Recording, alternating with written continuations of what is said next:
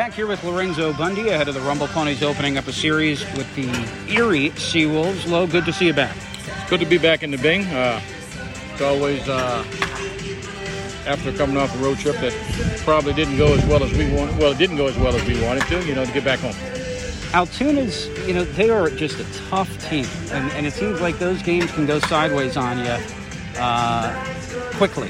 Did you sense that? Because they got some, had some quick starts in those games. That's No. been your thing. Yeah, they uh, they they get out the gate and uh, and uh, their lineup is pretty deep. It's pretty deep, so they can get you from anywhere in that lineup sometimes. And uh, uh, that's what happened to a couple of our starters early in the ball game. We we gave up some runs early, and uh, you know we. A couple of times we fought back a little bit. Uh, you know, we did have a come from behind victory uh, after the trailing three to one, and scoring three in the eighth to pull that one out. So, uh, but it's a good club. It's it's a good club, and uh, then when Mr. Castro showed up right at the end, I mean, he just brings a, so much energy to that to that club, and uh, uh, they they took it to us last day. What about uh, some additions to the club? Let's start with Baty, who will make his home debut tonight. Yes, uh, obviously, uh, Baty had a nice first half in, in Brooklyn. Uh, then went to the Futures game and played in that. So it was a little whirl-about thing for him coming in off of the All-Star break as far as for him. So he had some tough travel getting back from Denver, getting to us, and uh, so we basically gave him that first day off in uh, in uh, where were we? In Altoona. in Altoona. Yep. And so, uh, and then uh, we got him out there, and uh, he, uh, you know, he hit probably hit four or five balls hard during the week, and uh, some of them fell, some of them didn't fall. Um, struggled a little bit against the left-handed pitcher, which is okay. They had decent lefties, and uh, they, they bought some left-handed starters at us, so you know we had to. So uh, not not too overly concerned right now. Uh, did a nice job playing left. Uh, uh, he'll be in left for the first two nights here.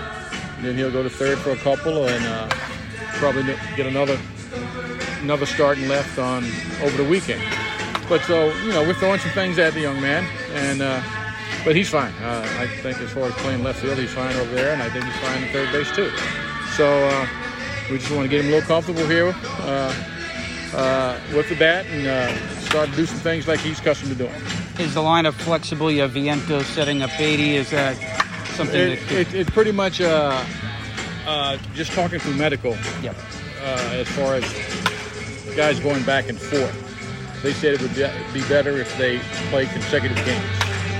So, like Vientos will get two starts at third, and that makes it easy to put Baty in left while he's at third. Uh, and then it'll be vice versa, but the only different thing is Mark's got to get a game in at first. Okay. So uh, that, that's where we are with that. But whenever they go from one spot, they're going to pretty much play it, play it at least two days in a row. And lineup wise, could you? I mean, you move Antos around in different spots in the lineup. Yeah, yeah, it, it, does. And uh, you know, we, you know, our, our most consistent hitter all year has been uh, Carlos. And uh, you know, he's in a little, his, his July's not been very good, so he, he's in a little funk. So we kind of put him back at the top of the order right now. See if just see if we can get him back to where he was when he had a lot of success early. And uh, but you know, you're looking at uh, Carlos and Magnum and and Vientos and uh, and Baty, and those those guys are pretty much interchangeable. Winning probably anywhere from one to five. You know, as far as the, the bigger guys around doing three, four, five, and stuff like that. you know. So you know, obviously they're they're priorities for us, and uh, and we're going to make sure they get their bats. How gratifying is it to see Josh Walker get promoted to AAA? But it is. Uh, Josh is a great guy. He came in here. He, he earned his promotion. Yes, he did. He earned the promotion. He came in here and he pitched. He pitched his way out of Double A. You know, uh, you know, like I said, sometimes we've had moves for guys to go, uh, kind of like Mitchell. Mitchell pitched, Yep. Mitchell pitched his way out of here. You know, so sometimes we've had moves on the necessity of they needed they needed a body or they needed somebody that probably wasn't playing as playing as well or something like that. But the uh, Josh pitched his way out of here. He's done a great job. I, I was extremely impressed with his poise the other night Yeah. uh, you know, rain situation where we we did not want to lose him to warming up, pitching one inning, two innings, and then the rain come and we lose him. Uh, uh, ended up we made the right move.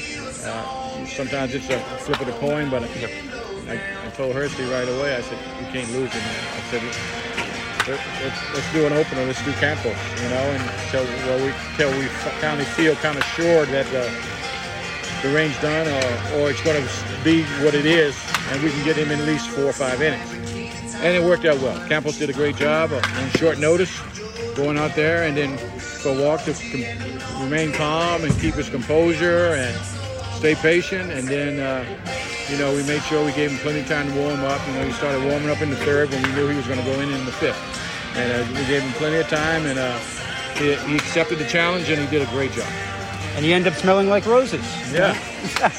uh, sometimes. Sometimes. 50 50. Mm-hmm. Uh, until tomorrow, you know. Uh, what do you see out of this Erie club? You faced them before very close games a couple of walk-off losses. Uh, you know, those stick in your craw. Oh, yeah, they do. Uh, you know, that, we went one and five, and I, realistically, we probably could have been four and two or five yeah. and one, other than yeah. that one game we got blown out.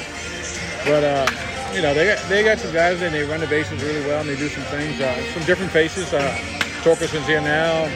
Uh, Dingler, the catcher, they got a new catcher in and uh, he's hitting in the middle of the order and stuff like that. So uh, they got some different faces, but uh, they continue to hover around the top of the standings, and and and obviously they got a well experienced, good manager over there, in Arnie uh, a good friend of mine that I respect a ton. So uh, I'm quite sure that they're going to be ready to come in here. They're going to be ready to play, and uh, we're going to have to give. We're going to have to put our big boy shoes on today. well, get, go size them up. Thanks as always for the time, love. Oh, you got it, Jake.